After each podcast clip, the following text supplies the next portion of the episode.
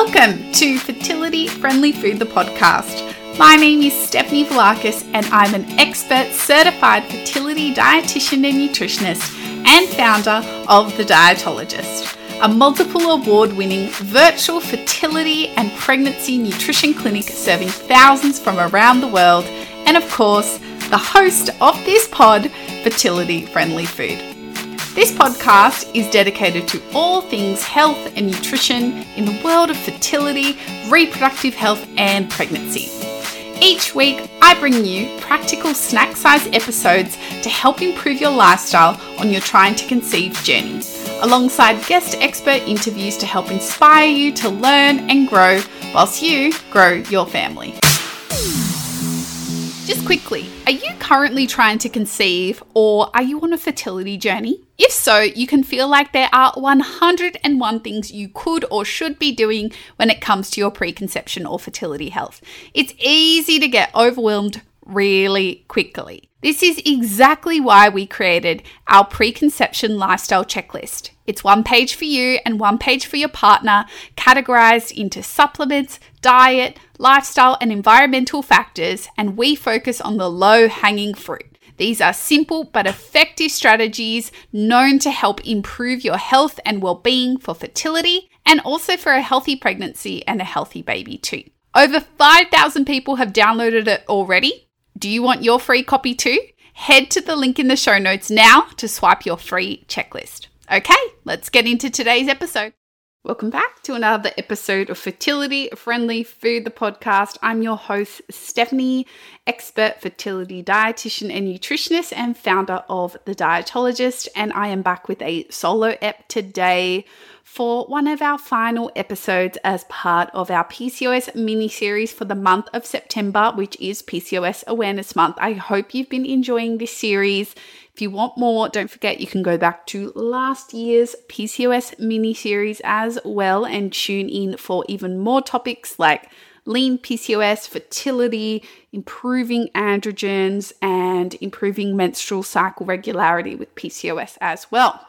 But today I'm going to be discussing the emerging science around PCOS and mental health, some of the statistics and the science around dietary changes to support mental well-being with PCOS. Now, before we go any further, it's important to clarify the following, and that is not at all what I am trying to propagate here or stand for.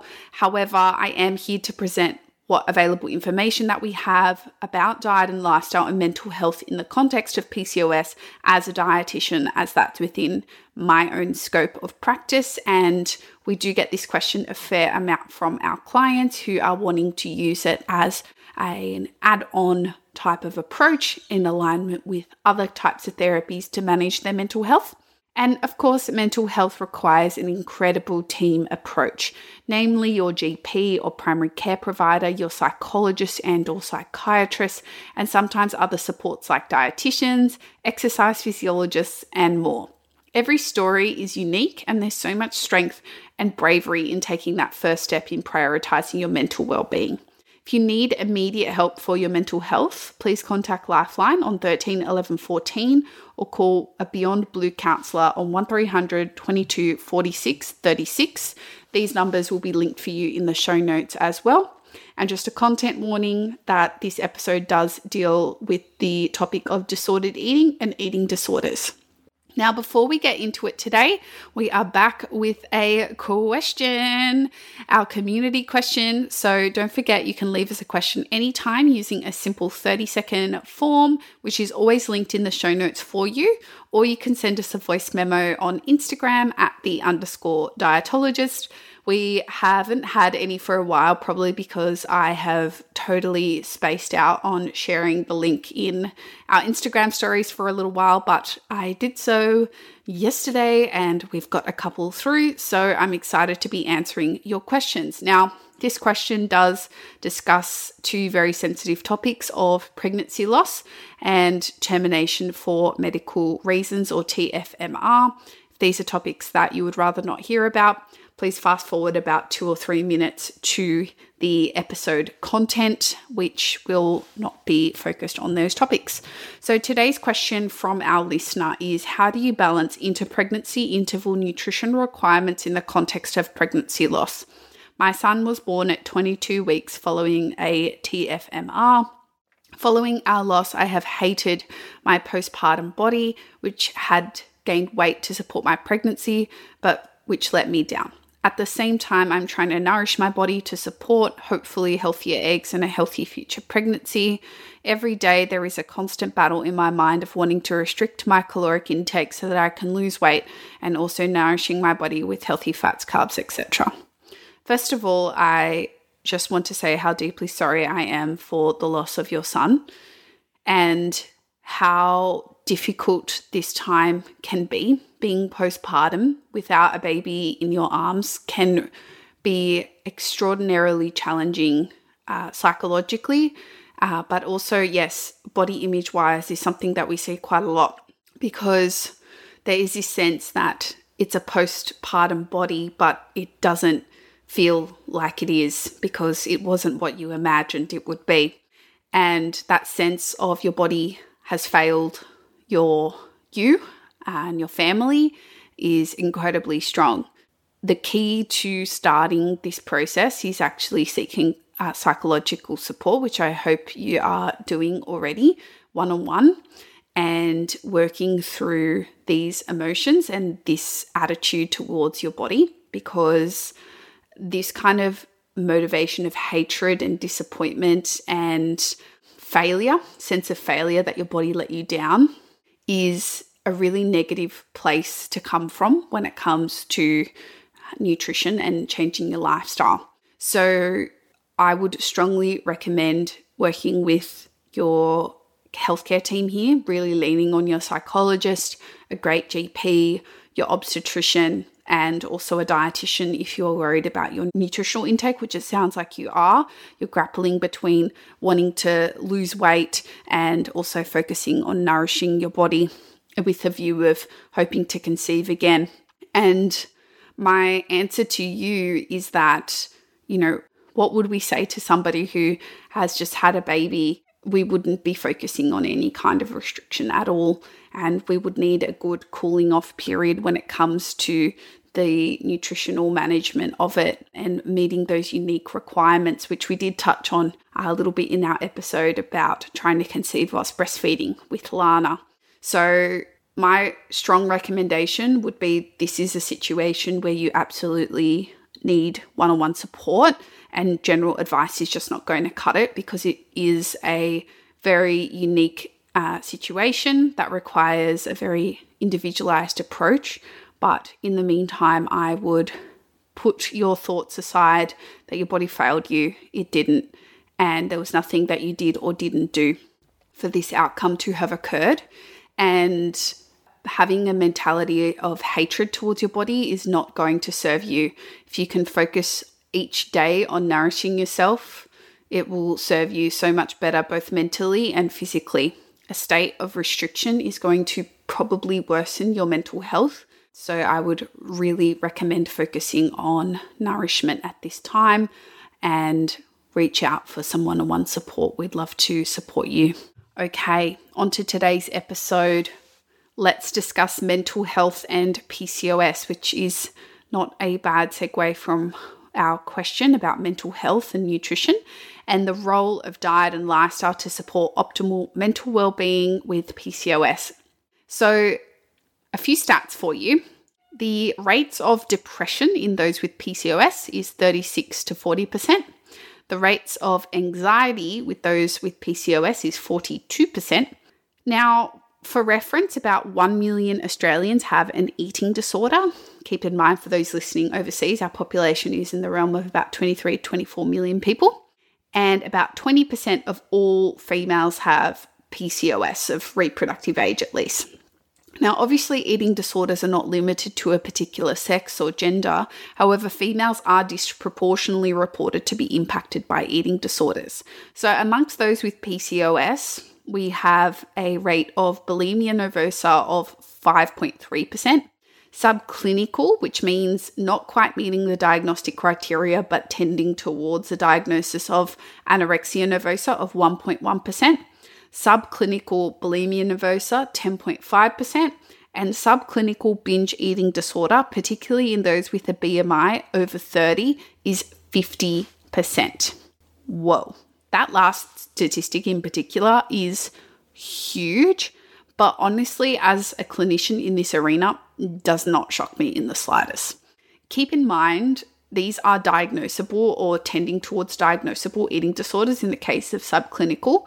There is a whole spectrum of disordered eating tendencies that can precede these, and I can say anecdotally impacts many, many people with PCOS. So, why are people with PCOS more affected by mental health concerns?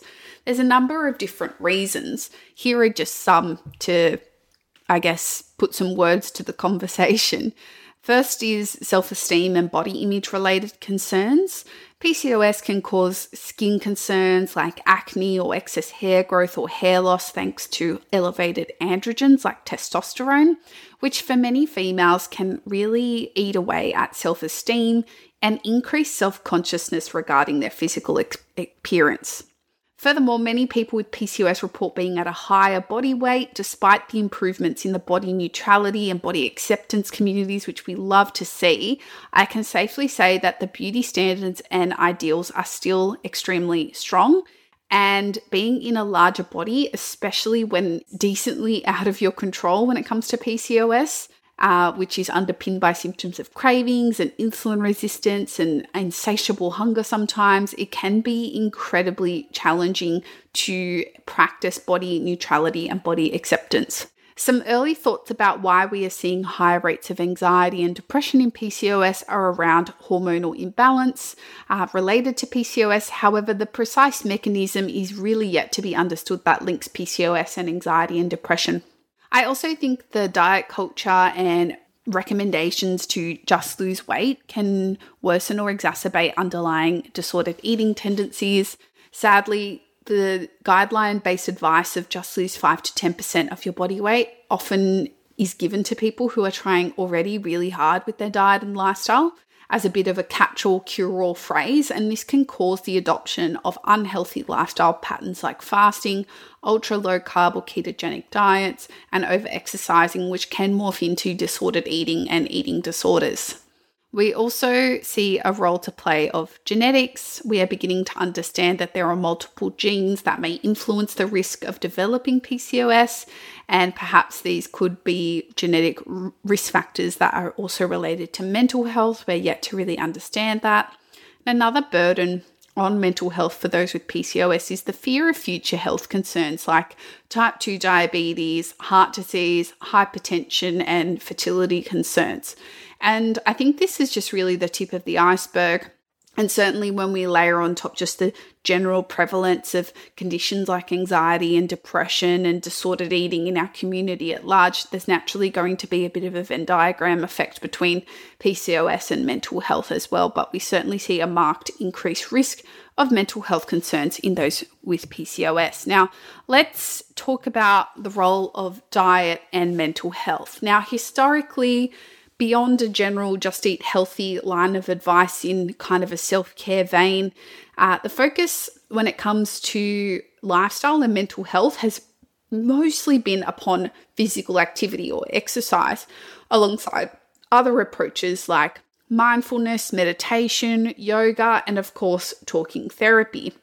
However, it was an Australian study called the SMILES trial aptly named, that looked at people with depression and they placed them on a Mediterranean dietary pattern and compared the outcomes to those who attended a social support group. And it showed that the Mediterranean diet had the ability to improve depressive symptoms and improve their questionnaire scores more than the control group, which was the social support group, which is a really favorable outcome for the Mediterranean style diet. Now, we've already talked in depth about the Mediterranean diet in multiple other episodes, including in this mini series with Candace comparing dietary approaches for PCOS. So, definitely go back and have a listen to that one if you haven't already. Now, why? Why would diet, particularly the Mediterranean diet, be so beneficial to mental health outcomes? And of course, this wasn't in a PCOS cohort, but it's interesting nonetheless. Well, the story is we don't quite know yet.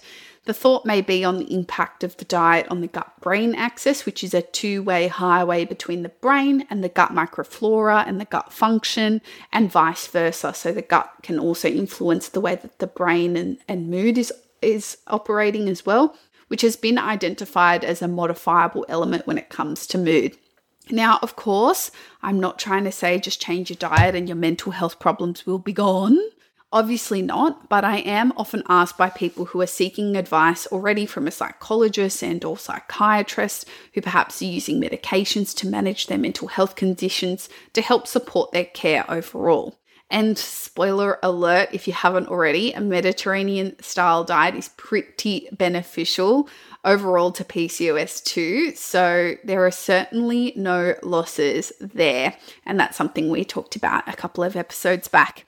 So, there is a bit of a caveat here with lean PCOS. So, I just wanted to make a note that people with lean PCOS, which is a topic I've discussed in depth in last year's PCOS mini series with Dr. Isabel Smith, who's an endocrinologist. So, I'll leave the link there to get up to speed on lean PCOS in the show notes there is a significant overlap in those with PCOS who could also qualify or instead qualify for a diagnosis of functional hypothalamic amenorrhea.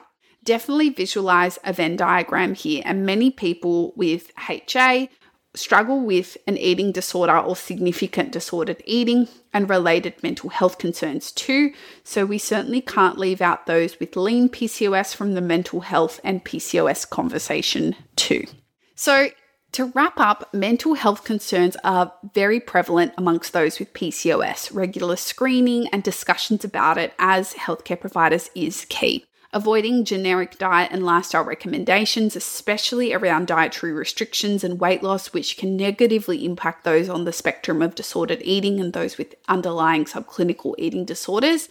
I think as well, an over prioritization of physical health can occur a lot in those with PCOS at all life stages, particularly with those looming risks of future type 2 diabetes and heart disease and metabolic syndrome, that it can really overshadow mental health. So, inviting mental health into the conversation, raising it with your provider is so, so important. And yes, whilst there is some evidence around the Mediterranean dietary pattern being helpful, don't rely on just your lifestyle to prioritize your mental health. Work with your healthcare team so you can feel mentally well. Okay, that is a wrap on our PCOS mini series for this year. I hope you enjoyed it. Don't forget that if you did, head on over to Apple Podcasts and Spotify, leave us a five star rating, and mention our PCOS mini series in your review to let others know. We would be so, so grateful. We can help you one on one with your very own PCOS nutrition plan that considers both your physical and mental health. We have an especially designed PCOS nutrition coaching program with next level support, including access to our incredible online course, the PCOS Project. You can click the link in the show notes to apply to work with us one on one, and we can't wait to meet you soon in our virtual clinic. Thanks so, so much for tuning into this episode. Don't forget to hit follow on your favorite podcast streaming platform and share it with your partner, friend, family member, colleague, or fellow PCOS bestie and share the love and tag us on socials. We love to see you tuning in. And until next time, everyone, bye. Just quickly, are you currently trying to conceive or are you on a fertility journey? If so, you can feel like there are 101 things you could or should be doing when it comes to your preconception or fertility health. It's easy to get overwhelmed really quickly. This is exactly why we created our preconception lifestyle checklist. It's one page for you and one page for your partner, categorized into supplements, diet, lifestyle, and environmental factors, and we focus on the low hanging fruit. These are simple but effective strategies known to help improve your health and well being for fertility and also for a healthy pregnancy and a healthy baby, too. Over 5,000 people have downloaded it already, do you want your free copy too? Head to the link in the show notes now to swipe your free checklist. Okay, let's get into today's episode.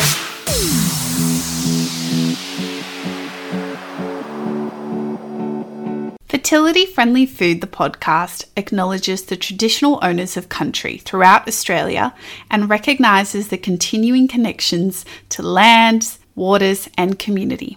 We pay our respects to First Nation cultures and to the elders past, present, and emerging, and extend that respect to all First Nations people tuning in today.